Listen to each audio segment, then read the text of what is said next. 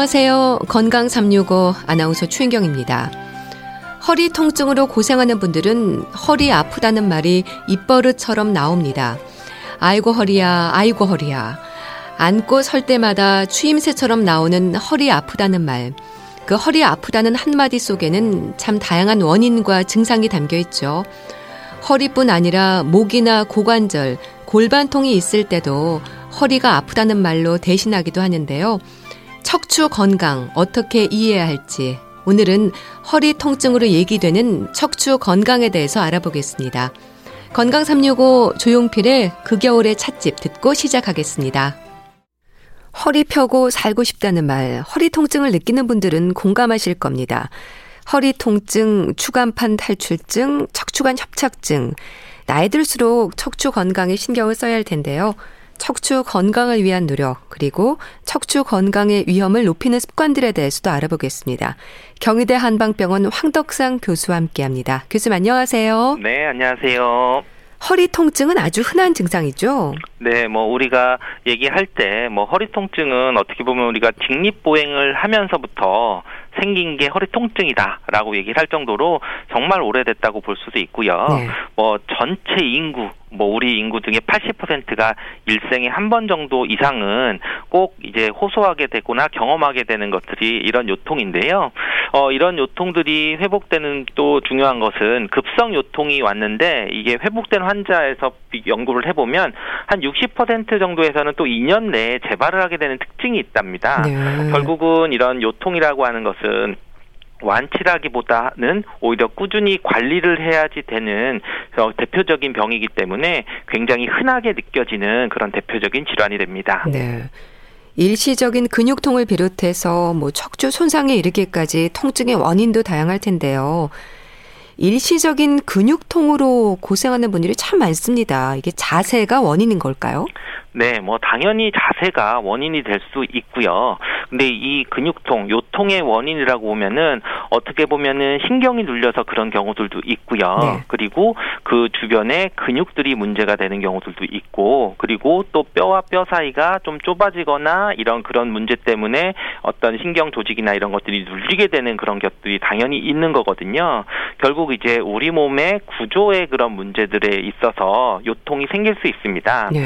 어, 일시 일시적인 근육통이라고 해도 어 그러면 갑자기 근육이 왜 문제가 됐냐는 것보다는 우리가 기억해야 되는 것은 우리 몸의 구조가 어떻게 보면 이 뼈와 근육으로 크게 보면 나눠져 있는데 네. 만약에 이 뼈를 발부터 차곡차곡 쌓아 올라가 있는 구조가 우리 몸이라고 하면은 벽돌 쌓기처럼 쌓아 올라가 있으니까 움직일 수 없겠죠. 그렇다면은 사실은 허리도 다칠 일이 없는데 사실 우리 몸은 이 뼈라고 하는 그런 어 구조물을 인대나 근육들이 팽팽하게 이렇게 위로 잡아 올려주고 있는 그런 구조가 됐기 때문에 움직임이 네. 잘 되는 거거든요.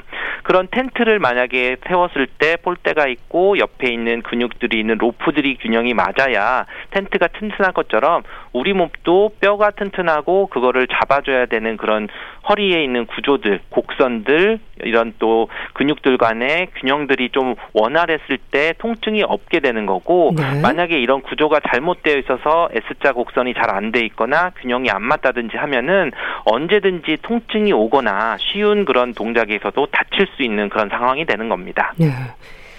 일시적인 허리 통증은 그냥 두면 시간이 좀 해결해 주는 걸까요? 뭐 찜질도 하고 파스터 붙이고 마사지도 받고 허리 통증이 가라앉길 바라는 마음에 이런저런 노력들을 하시는데 그러다 보면 또 괜찮아지기도 하거든요. 그렇죠. 우리가 뭐 급성 요통이 왔을 때 좀 많은 부분 뭐 80% 정도 분이 뭐 한 8주 이내에 뭐 자연 치유된다. 뭐 또는 뭐 급성 요통의 50% 정도는 또 일주일 이내에 증상이 뭐 좋아진다 이런 얘기도 하시거든요. 예. 결국은 이제 급성기에 이렇게 와서 일시적으로 통증이라면 허리에 그런 척추 질환이 아니라 단순히 근육이 좀 긴장되어 있거나 놀랬다고 하면은 사실 가장 좋은 치료 중에 하나는 휴식일 수가 있습니다. 휴식이요. 그렇죠. 우리가 분명히 내가 어떤 특정적인 자세를 하면서 허리 근육이나 다른 게 부담이 돼줘서 이제 그런 근육들이나 인대들이 긴장되면서 통증이 오게 되는 경우들은 우리가 똑바로 누워 있게 되면은 오히려 이제 척추가 다 바닥에 좀 닿으면서 좀 옆에 있는 인대들이 휴식을 취할 수 있는 자세가 되는 거거든요. 예. 예. 그럼 이제 똑바로 누워서 무릎을 세워줘서 무릎 아래에 벽에를 받쳐준다든지 또는 옆으로 이제 어, 누웠을 때도 웅크리고 있어서 다리 사이나 뭐 어깨 사이에 그 벽에를 껴안거나 해서 척추가 좀 반듯하게 이제 휴식을 취하는 안정 상태가 있는 그런 휴식만 취해줘도 만약에 이제 그런 급성기에 뭐 약하게 오는 통증들은 뭐 좋아질 수도 있습니다. 그렇지만 만약에 그런 노력을 했고 또는 뭐 파스를 치료하거나 아니면 뭐 찜질 같은 걸 했는데도 통증이 심해지고 움직임이 원활하지 않다고 하면은 네. 오히려 참지 마시고 적극적으로 원인을 찾아야 되시는 경우들도 많이 있습니다. 네. 그렇다면 일시적인 증상이 아니라 지속적으로 통증이 온다면 척추 손상의 위험으로 봐야 될까요? 그렇죠. 우리가 척추 손상이라고 하는 것은 우리 척추 주변에는 근육 인대가 있고 또는 추간판이 있을 수가 있고 또 그 사이사이에 척추의 그런 관절들의 그런 간격들이 좀 있는 거거든요. 네. 그래서 우리가 보통 요통이라고 했을 때 가장 대표적으로 척추가 문제됐다고 얘기를 할 때는 허리 디스크를 얘기를 할 수 있죠. 허리 디스크라고 하는 것은 허리 사이사이에 있는 그런 수액이라고 하는 것들이 이제 눌리게 되면 튀어나와서 뒤에는 신경들을 눌리게 되고 네. 뭔가 염증이 생길 수가 있는 거고요. 또는 이제 우리 뭐 강직성 척추염이라든지 또 이제 또 연세가 되신 분들은 협착증이라 그래서 그런 허리 사이가 굉장히 그 뼈와 뼈가 협착이 돼서 그런 것들 때문에 문제가 되는 것들은 척추 손상에 어, 나타날 수가 있습니다. 네. 그렇지만 이제 대부분은 또 이런 척추 자체 손상보다는 주변에 있는 근육들이나 이런 어 인대가 늘어나거나 또는 찢어져서 또는 염증이 생겨서 오는 통증들이 더 많은 그런 단순 요통인 경우들도 많이 있기 때문에 어 이거를 본인의 어떤 자가적인 그런 판단을 해서 치료 시기를 놓치는 것보다는 만약에 좀 심각하게 통증이 오거나 지속이 된다고 하면은 꼭 전문 그런 병원을 찾아서 정확한 검사 검사를 받고 진단을 받으시는 게 필수적입니다. 그런 허리 디스크를 비롯해서 척추관 협착증으로 고생하는 분들이 많으신데요. 증상에 차이가 있습니까? 네, 그 두 가지는 가장 대표적인 척추 질환이지만 증상의 차이가 있습니다. 예. 기본적으로 허리 디스크는 척추 사이에 있는 디스크가 신경을 압박했기 때문에 오히려 이것은 급성적으로 생기게 되고 앉거나 눕거나 할 때도 이제 통증이 계속 옵니다. 음. 그리고 다리 쪽으로 저리거나 땡기는 증상들이 많이 있게 되는 그런 질환이고요. 척추 관 협착증은 어떻게 보면 이제 노화로 인해서 척추관이나 그 공간, 척추 사이에 있는 그런 공간이 좁아지게 되기 때문에 그 신경이 압박이 받는 질환이라서 오히려 허리가 안 아프다가도 이렇게 걷기 시작하면 네. 몇 발짝을 못 가서 오히려 쪼그려 앉아서 꼭 쉬어야 된다든지 오히려 다리 힘이 빠지는 것처럼 보행이 힘들어지는 형태로 나타나게 됩니다. 네. 오히려 이렇게 두 가지 쉴 때는 아프지는 않지만 오히려 움직일 땐 아프게 되면은 척추관 협착증 이런 것들이 나타나게 네. 되고요. 또는 그 허리 디스크는 오히려 자세와는 상관없이 이게 통증도 있고 저린 것들이 다리 쪽 또는 그 누르고 있는 그런 신경 부위가 지배하고 있는 발가락의 어떤 특정한 방향만 좀 저리거나 이런 시린 증상들이 나타난다고 하면은 예. 협착증은 누워 있으면 증상이 없고 오히려 걸으면서 심해지게 아. 되는 그런 퇴행성 질환으로서 좀 차이가 있습니다. 그러니까 누워서 다리를 들어 올렸을 때 통증이 느껴지는지, 뭐 앉았다 일어설 때 아픈지, 서 있을 때 통증이 있는지, 옆으로 누워 자거나 엎드린 자세가 허리 통증을 줄여준다거나, 뭐 나름 전해지는 얘기들이 많은데 이런 부분들로 질환을 좀 짐작할 수 있겠네요. 그렇죠. 우리가 보통 허리 그런 통증 때문에 왔을 때 이해학적 검사라고 해서 뭐 환자들을 대상으로 해서 누워 있을 때 다리를 들거나 또는 무릎을 굽히거나 어떤 특정 자세를 했을 때 어느 그런 부위가 손상이 되어 있는지 이게 단순 근육 문제인지 또는 신경이 찌릿찌릿 오는 그런 반응들이 있는지에 따라서 이게 그런 이학적으로 먼저 해볼 수 있는 것이기 때문에 네. 짐작을 할 수 있습니다. 그렇지만 물론 더 정확하게 하기에는 뭐 엑스레이를 찍는다든지 뭐 필요한 경우는 MRI를 찍는다든지 이런 정확한 진단을 받아야 정확한 진단명이 나올 수가 있습니다. 네. 그러니까 의사와의 상담이나 검사 없이 임의로 판단해서 단정 짓는 건 위험할 수도 있지 않을까 싶은데 이런 것들이 증상 악화로도 이어질 수 있겠어요. 그렇죠. 아무래도 우리가 뭐 그런 통증이나 이런 것들은 어 만약에 심하게 급성적으로 나타날 때는 항상 염증과 관련시킬 수 있는 거고요. 네. 염증 치료라고 하는 것은 초기에 좀 빨리 신, 저 염증을 좀 진정시켜 줬을 때 오히려 신경 손상이나 이런 부분들까지 이어지지가 않게 되는데 만약에 시기가 놓쳐서 오히려 더 심하게 돼서 신경 손상이 심해지면은 저리거나 오히려 뭐 배뇨 장애나 오히려 그런 왜냐하면 우리가 허리 쪽으로 가는 신경들이 그런 뭐 배뇨 관련돼서 그런 누르는 신경들을 누르거나 또는 오히려 밤에도 굉장히 뭐 통증이 더 심해진다든지 다리 쪽으로 더 심하게 가서 오히려 그런 풋드롭이라 그래서 발에 힘이 빠지는 것들까지도 악화가 진행이 될 수 있는 경우들도 있거든요. 네. 결국 이제 그런 거를 예방하기 위해서는 초기에 좀 빨리 치료를 하는 것이 필요한 질환들이 분명히 있습니다. 네. 근데 허리 통증이 허리에만 해당하는 건 아니라고 들었습니다. 목 디스크가 있어도 허리 통증을 느낀다는 말도 하는데 어떻습니까? 네, 뭐 우리가 허리 디스크, 목 디스크는 항상 이제 세트라고도 저는 얘기를 하는데요. 예. 우리가 척추를 보면 허리 척추와 목 척추는 항상 우리 몸에서 균형을 이루고 있어야 되는 거거든요. 정확하게 허리가 S자 곡선을 만곡을 정확하게 잘 이루면 허리도 건강해지고 목도 건강해지는 건데 오히려 이제 허리에 있는 그런 망 왕곡 이제 움푹 들어가 있는 곡선들이 굉장히 심해지게 되면 디스크도 심해지지만 어. 균형을 잡게 해서 목은 앞으로 더 빠지면서 일자목처럼 휘게 돼서 뭐 우리가 일자목이다 또는 우리가 C자형 커브들이 깨지게 되는 그런 상태가 되는데 예. 그랬을 때 목 디스크가 더 심해지는 겁니다. 물론 이게 분명히 목 목에 있는 신경이 눌리거나 허리 신경이 눌리거나 이게 차이가 있지만 네. 척추라고 하는 연결돼 있는 것이 있고 그 균형을 잡는 것이 깨졌을 때 오히려 그 통증들을 악화 악화시키는 그런 요인이 될 수 있기 때문에 굉장히 밀접한 연관이 있어서 치료를 받을 때는 목 디스크 쪽으로 치료를 받지만 오히려 재활을 하고 허리를 강화할 때에는 허리 근육들을 강화를 해줘야 목 아. 디스크도 어, 개선이 될 수 있습니다. 고관절은 어떻습니까? 고관절에 문제가 생겨도 목부터 허리까지 통증을 느낀다고 하던데요. 어, 분명히 허리나 엉치 통증을 하는 그런 환자분들이 고관절에 문제인 경우들도 있습니다. 예. 근데 이것도 마찬가지로 우리가 뼈나 그런 구조들을 본다고 하면은 단순히 고관절 부위는 어디에 있냐면은 골반과 연결이 되어 있는 거고요. 골반과요. 골반이 연결해 골반이라고 하는 것은 우리 허리를 지탱해주는 주춧돌과 같은 거거든요. 그럼 이 주춧돌이 앞쪽으로 쓰러지거나 또는 한쪽으로 기울어졌을 때는 당연히 고관절에 있는 그런 균형들이 눌리거나 그쪽 부위로 나가는 신경들이나 이런 부분들이 문제가 돼서 오히려 통증들이 같이 올 수 있기 때문에 우리 몸을 근육들이 한 가지로만 떨어져 있는 뭐 허리 근육 네. 따로, 목 근육 따로, 다리 근육 음. 따로가 아니라 전체적인 그런 구조 척추 주춧돌을 놓고 기둥을 세우고 그 옆에 잡아주고 있는 근육들이 팽팽하게 자기 길이를 잘 유지를 하고 있어야 통증 없이 건강한 거고 만약에 한쪽이 좀 더 기울어지고 우리 텐트가 있으면 한쪽 줄이 느슨해지거나 더 당겨졌을 때 반대쪽 텐트가 찌그러지는 것과 마찬가지로 네. 여러 가지 문제가 같이 나타날 수 있는 것입니다. 그런데 말씀을 들으니까 증상만으로는 구분이 어렵지 않을까 싶기도 한데요. 나름의 짐작이 오히려 증상 악화로 이어지는 경우는 없을까요? 네, 아무래도 이제 단순히 이제 통증이라고 하는 것들이 어떤 일을 많이 하셨거나 그랬을 때 습관적으로 어 나는 허리가 아프니까 나는 원래 아팠던 부분들이 아팠다라고 생각을 하실 수가 있거든요. 네. 그렇지만 이제 우리가 심한 경우 허리 디스크가 나타났을 때에는 오히려 이제 심하게는 허리가 아프면서 소변을 좀 보기 힘들거나 아. 약간 괄약근의 감각이 떨어지면서 약간 배뇨 장애가 올 수 있거든요. 네. 이런 경우도 이제 만미증후군이라고 해서 이런 경우는 정말 좀 더 허리 디스크가 심해지는 그런 신경의 그런 장애가 생기는 정도까지도 나타난 걸 수 있기 때문에 네. 이런 부분들은 또 좀 조심을 하셔야 되는 거고요.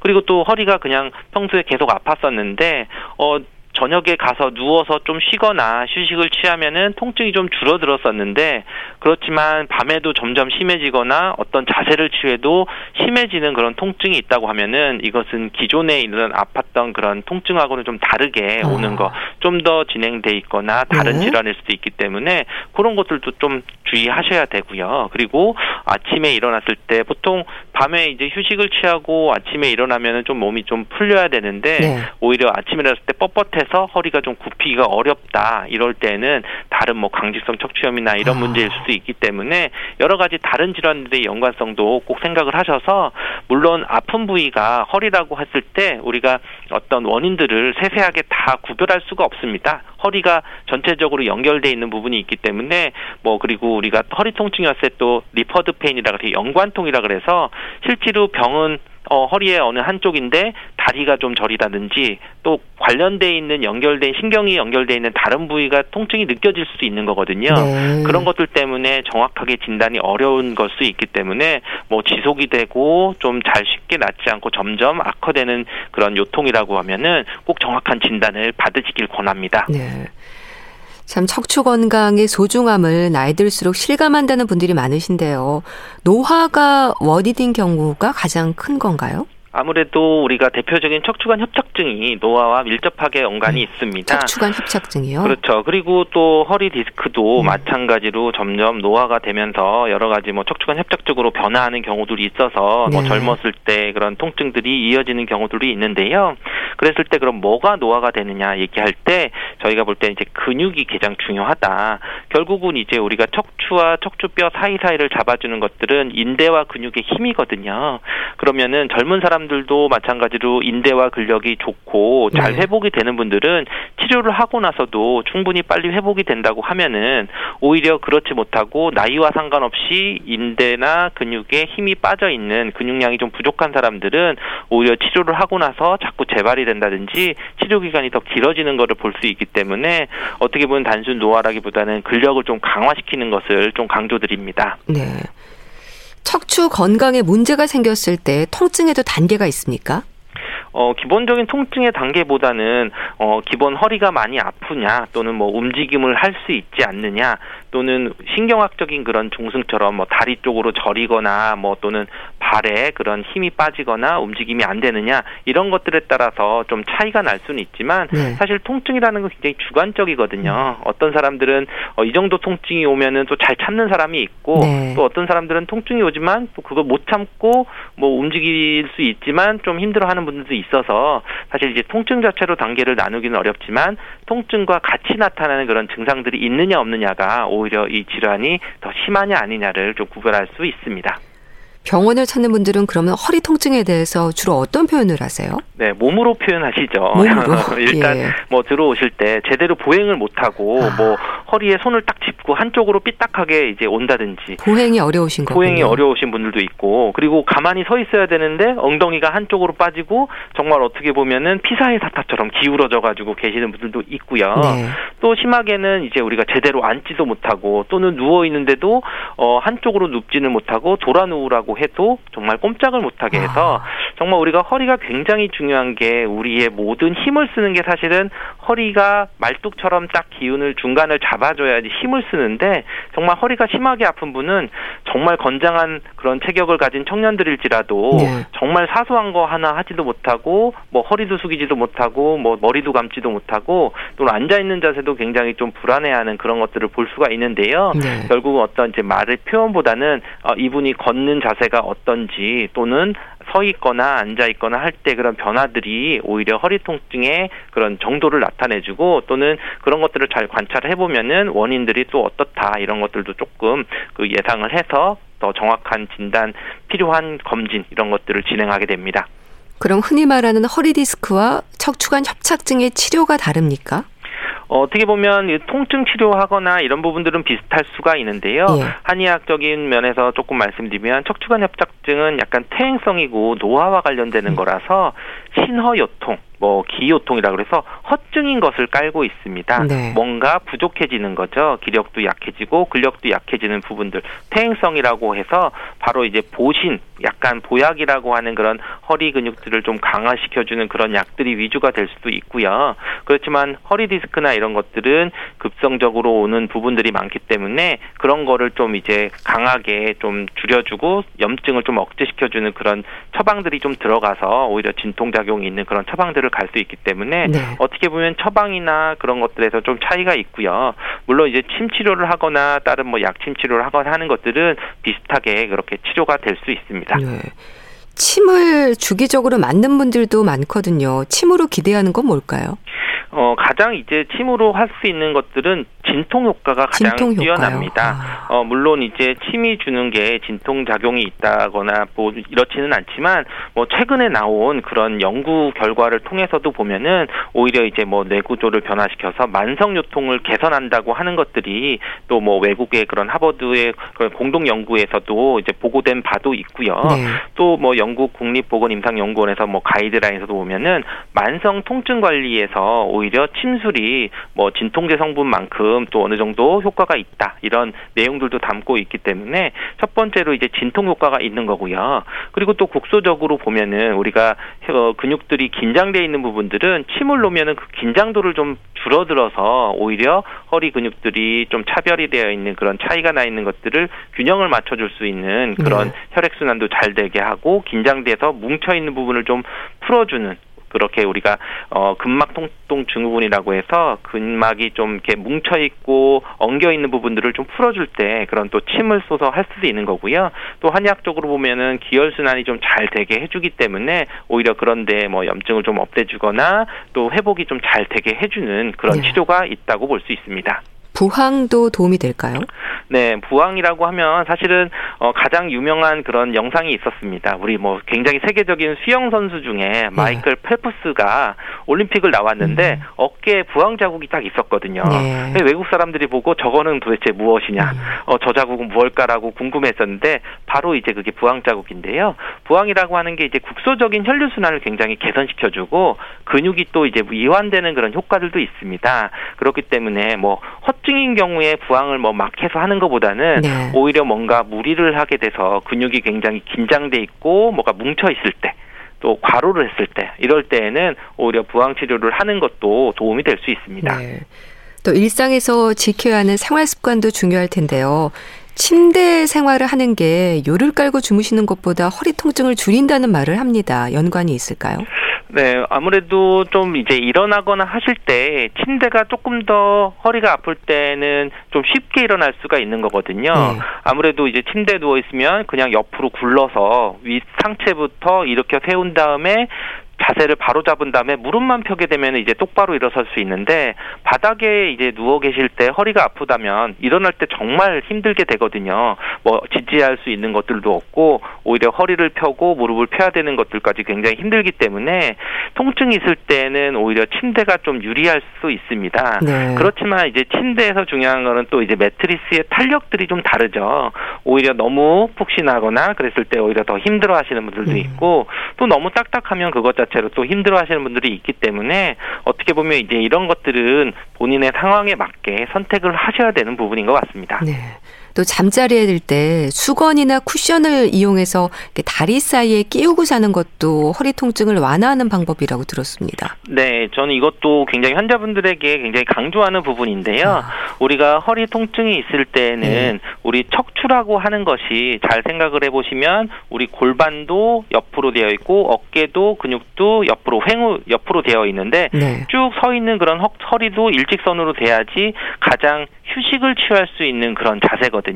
근데 우리가 누워 있을 때 만약에 어 골반도 틀어지면서 옆으로 쓰러질 수도 있고 어깨도 또 아무것도 지지를 하지 않으면은 이게 뒤틀리니까 네. 허리랑 어깨가 이렇게 트위스트 되는 그런 자세가 될 수 있기 때문에 만약에 이런 것을 허리 사이에 다리 사이에 벽에를 좀 껴주면은 골반도 수평 수평으로 맞춰져서 누워 있을 수도 있고요. 또는 이제 가슴에 벽에도 끌어안는다 그러면은 어깨도 틀어지지 않아서 네. 허리가 이제 똑바로 일직선으로 가장 이제 우리 중립 상태가 되는 거죠. 그랬을 때 가장 우리 허리에 있는 그 척추를 잡고 있는 근육들이 이완되고 편안함을 느낄 수 있기 때문에 오히려 그런 통증들을 예방할 수도 있고 오히려 어 좋은 그런 자세가 될 수 있습니다. 네.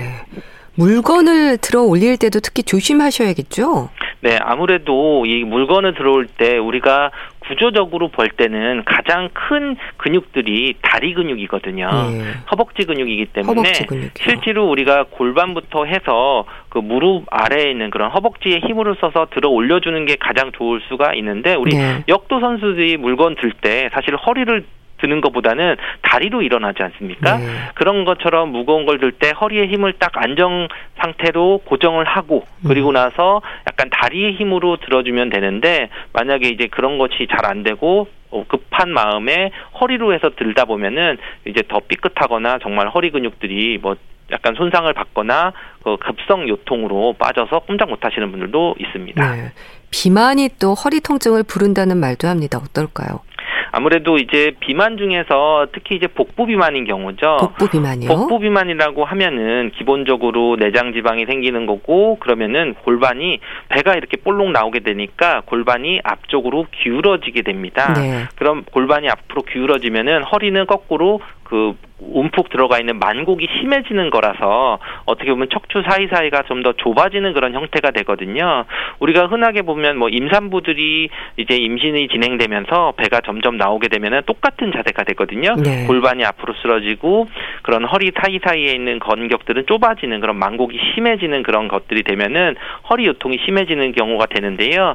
결국은 이제 이런 것처럼 비만 자체보다도 오히려 기본적으로 우리 복부 비만이 나타나서 골반의 변화들이 생긴다고 하면은 네. 허리 통증이 좀 심해질 수 있기 때문에 기본적으로 체중 자체가 전체적으로 과체중이 되는 부분들보다는 복부 비만이 더 밀접하게 허리 통증과 관련이 있습니다. 네.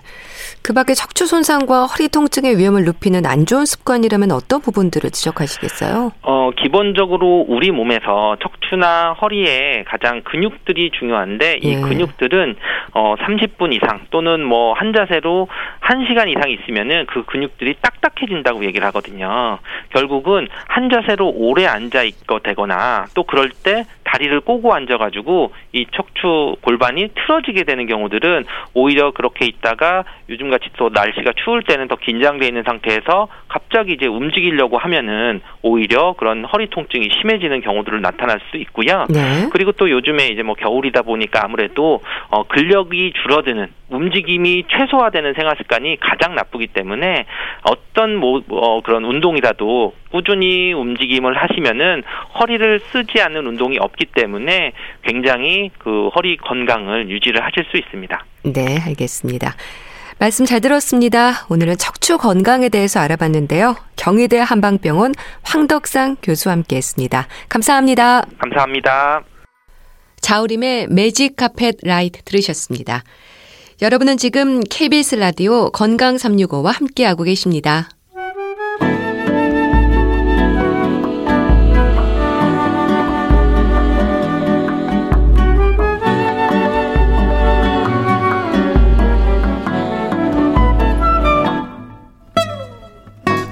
건강한 하루의 시작. KBS 라디오 건강 365. 최윤경 아나운서의 진행입니다. 건강 책 정보 북컬럼니스트 홍순철 씨와 함께합니다. 안녕하세요. 네, 안녕하세요. 오늘 소개해 주실 책은 제목에서 일단 조금 놀라게 되는데요. 죄수 운동법. 제목이 독특하네요. 그렇습니다. 요즘 헬스장 자주 이용하던 분들이 사실 상황 때문에 이용할 수 없는 상황이 됐잖아요. 예. 그래서 뭔가 좀 집에서 혹은 밀폐된 공간에서 자기만의 공간에서 운동할 수 있는 방법들을 찾고 계신 것 같습니다. 그 가운데 하나가 바로 죄수 운동법이라고 하는 건데요. 예. 코로나19 사태 때문에 집이라는 공간에 갇힌 음. 홈트족들 사이에서 요즘 인기를 얻고 있는 맨몸 운동법이라고 어, 그래요. 맨몸 운동법이요. 그렇습니다. 이 죄수 운동법은 뭐 이름만 이렇게 붙여진 게 아니라 사연이 있습니다. 책의 저자인 폴 웨이드란 분이 음, 미국 교도소에서 실제로 한 20년간 수감 생활을 했어요. 네.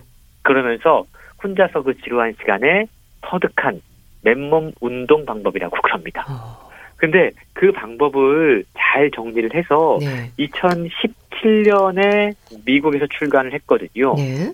근데 이 책이 최근 들어서 어. 코로나19 때문에 지금 다시 베스트셀러가 아. 됐다라는 거예요. 네. 그러니까 맨몸 운동이 이 코로나19 때문에 홈트가 유행하면서 음. 다시 주목받고 있기 때문인데요. 책 출간 당시에도 이게 미국뿐만이 아니고 독일, 러시아, 프랑스, 중국 등에서 100만 권 이상 팔리면서 화제를 모았다고 그러는데 네. 지금 다시 코로나19가 이 책의 인기를 다시 상승시키고 있다라는 거죠. 그렇군요. 실제로 이 책의 서문에도 보면요. 네. 출판사 대표가 이 책의 제목을 두고 고민하는 대목이 소개가 돼요. 아. 왜냐하면 죄수라는 이 단어가 갖고 있는 부정적인 이미지 때문에 제목을 어떻게 할까 상당히 오랫동안 고민을 했다고 그럽니다. 예. 그러다가 이 제목만큼 책의 특징을 잘 표현할 수 있는 제목을 찾기 힘들어서 죄수 운동법이라고 책의 제목을 정했다고 그러는데요. 죄수라는 환경을 한번 생각을 해보세요. 갇힌 공간이죠. 예. 서너 평밖에 되지 음. 않는 작은 공간입니다. 네. 운동기구 아무것도 없어요. 음. 그리고 시간도 자기 마음대로 통제할 수가 없습니다. 제약이 있거든요. 그리고 이 교도소의 식단이 사실 넉넉하지 않거든요. 네. 부실한, 부실한 식단, 영양 상태, 이러한 열악한 정말 열악한 환경 가운데서도 세계 저자인 폴 웨이드 코치는 맨손 운동만으로 정말 모두가 부러워하는 몸을 가질 수 있었는데요. 네. 책에 보면 실제 그의 몸 사진이 많이 소개가 돼 있거든요. 어. 그런데 이 몸 사진을 보면 예. 왜 우리가 거리를 걷다 보면 실제로 이 트레이닝 하는 분들이 이렇게 요즘에 몸 사진들 바디 프로필이라고 해서 많이 걸어 놓잖아요. 네. 그거 봐도 정말 와 멋지다 이런 생각을 하게 되는데 그 몸과 조금 달라요. 음. 그러니까 보기에만 좋은 몸이 아니라 네. 엄청난 힘을 어. 갖고 있는 몸으로 느껴집니다. 실제로 이 책을 통해서 저자가 소개하고 있는 운동법은 예. 그냥 보기에만 좋은 그런 몸이 아니라 균형 잡히고 힘을 갖춘 그런 몸으로 바꾸는 운동법이 책에 소개가 되고 있습니다. 네. 그러니까 맨몸 운동법을 얘기를 해주셨는데 저자는 그럼 지금 헬스 코치인가 봐요. 부러워하는 몸 이게 근육을 말하는 건가요? 맞습니다. 음. 헬스 코치로 활발하게 활동을 하고 있는 그런 유명인이 됐는데요. 예. 뭐 요즘 너튜브 영상 찾아보셔도 폴 웨이드라고 검색하시면 예. 이 죄수 운동법을 영상을 또잘 아. 만들어서 예. 소개를 하고 있더라고요. 네. 그만큼 전 세계인들에게 지금 핫한 음. 예그 트레이너로 활동을 하고 있는데요. 네. 사실 우리가 헬스클럽에 가보면 이 근육을 엄청나게 자랑하는 이 코치들을 여러 볼 수가 있습니다. 그래서 뭐 팔 둘레가 뭐 50cm가 되거나 민소매 차림으로 막 몸매를 네. 자랑하면서 어 이렇게 사진을 좀 내세우는 분들이 있거든요. 네. 근데 그 사진을 보면 뭐 근육이 좋으니까 당연히 힘이 세겠다라고 음. 생각할 수가 있어요. 그런데 저자는 과연 좋은 몸을 자랑하는 사람들 가운데 정말로 힘이 센 사람이 얼마나 될까라고 묻고 아, 있어요. 아, 그렇군요. 그러니까 우리가 흔히 보디빌더 체형이라고 해서 음. 다 힘이 센 것은 아니라는 거죠. 이 책은요, 기능적인 체력이 아닌 그냥 남 보기에 좋은 번드르한 외양을 중요하게 여기면 안 된다라고 설명하고 있는 겁니다. 네. 자신이 갖고 있는 힘을 가지고 몸의 균형을 잡을 수 있도록 하는 운동법이 필요한데 현대 피트니스 업계에서는 사실은 그러한 힘을 길러주는 운동이 아니라 근육을 키우는 음. 운동을 하고 있다라고 책은 지적하고 있는 건데요. 이 책을 통해 소개되는 맨몸 트레이닝 기술은 현대의 어떤 피트니스 트렌드와는 약간 역행하는 기술이라고 이야기할 수 있어요. 네. 오히려 과거로 돌아가서 예. 고대 로마 시대의 조각상들을 보시면 정말 조각 같은 몸매를 갖고 있는데요. 네. 그 몸매들은 힘을 갖고 있다라는 거죠. 아, 힘을요. 어. 그래서 과연 고대 로마 시대의 조각상들이 갖고 있는 조각 같은 몸매를 가진 그 사람들 그때는 우리가 지금 사용하고 있는 운동기구 같은 것들이 분명히 없었거든요. 아, 그렇네요. 음. 그거 없이 어떻게 그런 몸매를 가질 수 있었을까라는 궁금증을 갖게 된다는 거죠. 그래서 책을 통해 바로 고대 로마 시대의 조각 같은 몸매들을 가진 그 몸매를 만들기 위한 방법들이 소개가 되고 있는데 네. 그 방법이 전문 용어로 캘리스데닉스라고 불린다고 그래요. 그래서 최근 전 세계적으로 유행하고 있는 맨손 운동법 캘리스데닉스를 책을 통해 소개하고 있는 겁니다. 네. 이 죄수 운동법이라는 책 제목을 붙인 이유가 실제 경험이라는 거죠? 그렇습니다. 저자가 안타깝게도 어 22살에 교도소에 들어가게 됐어요. 예. 그리고 19년 동안 그곳에서 갇혀 있었습니다. 그러니까 수감자로 생활하면서 스스로 익힌 맨몸 운동법이 책에 소개가 되고 있는데요. 저자는 처음에 교도소에 들어갔을 때 워낙에 이제 주변 동료 수감자들이 좀 험악하고 막 그래서 자신을 지키고 살아남기 위해서 운동을 시작했다라고 밝히고 있어요. 네. 그런데 운동을 하다 보니까 교도소 내에서 일단 유명해진 거예요. 아... 그래서 교도소 안에서 트레이닝 코치로서 활동을 했다고 그럽니다. 교도소 안에서요. 예. 예. 그리고 이제는요. 네. 자신의 어두웠던 과거를 부끄러워하는 한 남자가 아니라 다음 세대를 진정으로 돕는 힘을 가진 멘토이면서 스승의 삶을 살고 있다라고 책을 통해 소개를 하고 있는데 책에 보면 다양한 사진과 함께 가장 기본적인 맨손 운동법 Big Six라고 이야기하고 있는데 여섯 가지 기본 동작이죠. 네. 우리가 알고 있는 푸시업, 음. pull-up, squat, leg raise, bridge, handstand push-up 이런 동작들이 소개가 됩니다. 네. 아마 이런 동작들은 뭐 어, 뭐, 헬스 좀 해보신 분들은 많이 하셨죠. 법한 그런 동작들인데요. 이러한 가장 기본 동작들을 응용을 해서 10단계 심화 운동법이 소개가 됩니다. 그러니까 예를 들자면 스쿼트도 그냥 가장 기본적으로 엉덩이를 빼고 앉았다 일어서는 방법으로 시작을 해서 네. 한 발을 들고 아. 그리고 발을 넓혀서 그리고 손에 무언가 무거운 걸 들고 이런 식으로 심화 운동법으로 확산이 될수 있다라는 거죠. 헬스클럽에는 상체 운동으로 벤치프레스를 실시하지만 책에 소개되고 있는 맨손 운동법에서는 푸시업이 어. 상체를 위한 가장 완벽한 방법으로 소개가 되고 푸시업이요. 예. 힘을 기를 수 있는 완벽한 방법이라는 거죠. 실제로 전 세계 군사학교 그리고 사관학교에서 상체 근육을 키우기 위해서 최고의 운동법으로 음. 푸시업을 실시하고 있는데 우리는 이 중고등학교 시절에 벌칙으로 푸시업을 하다 보니까 이걸 하려면 예. 약간 거부감이 드는데 실제로 이 푸시업만큼 음. 상체를 키울 수 있는 힘을 키울 수 있는 훌륭한 운동법이 없다고 그럽니다. 네.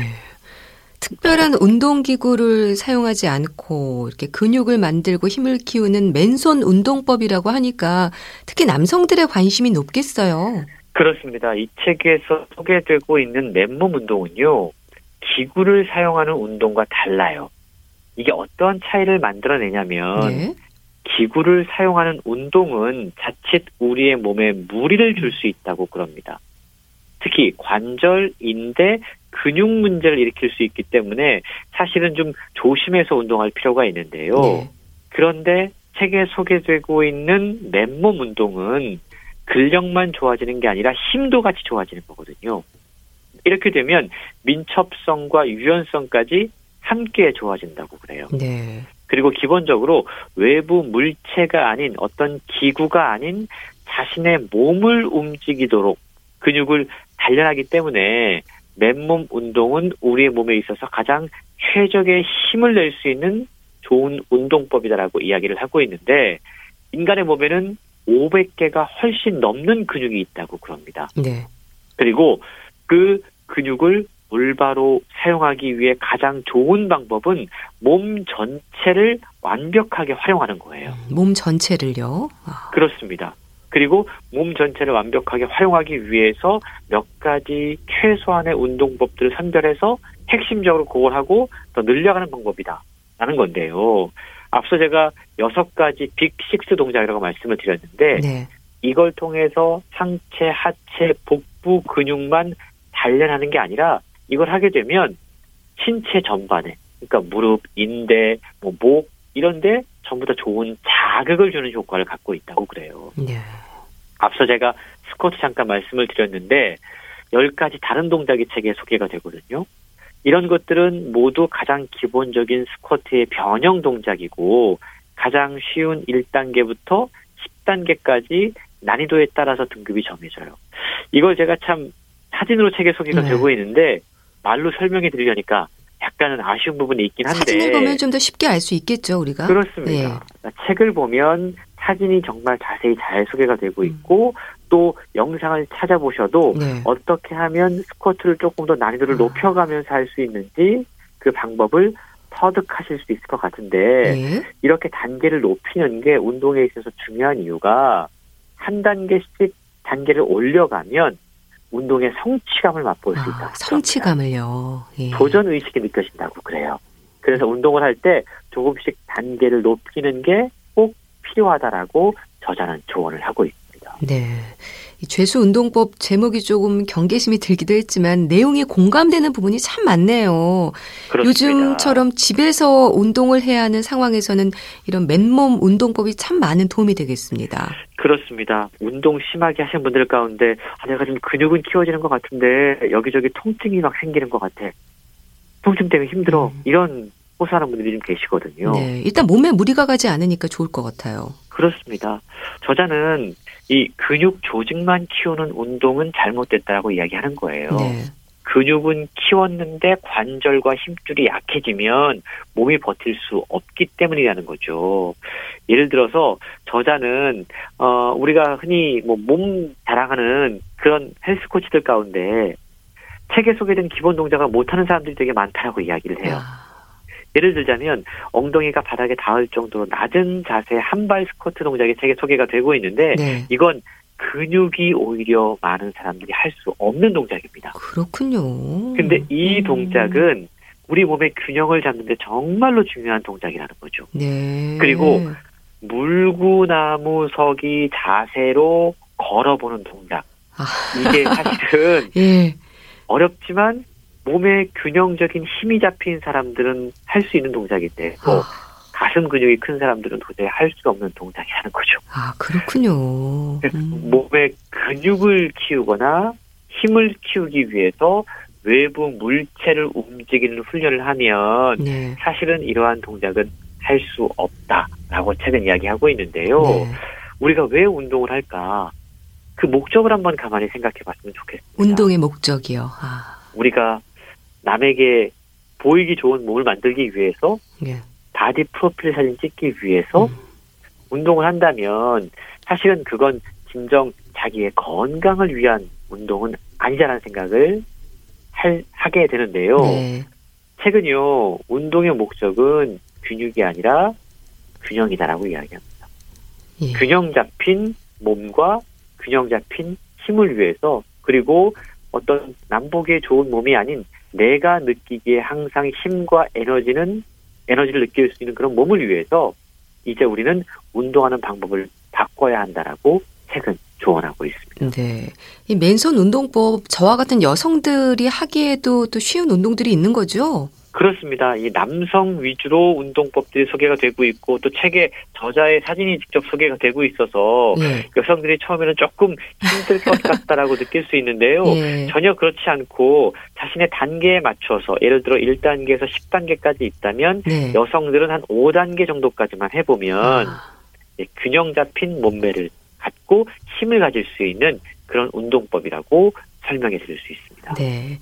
저는 뭐 기지개를 켜는 거, 허리에 손을 대고 몸을 뒤로 젖히는 게 전부인데 저도 한번 좀 해봐야겠네요. 많은 도움이 될 것 같습니다. 그렇습니다. 집에서 많은 시간을 보낼 수밖에 없는 상황에서 네. 이런 운동법 한번 고민해 보시면 좋을 것 같습니다. 네.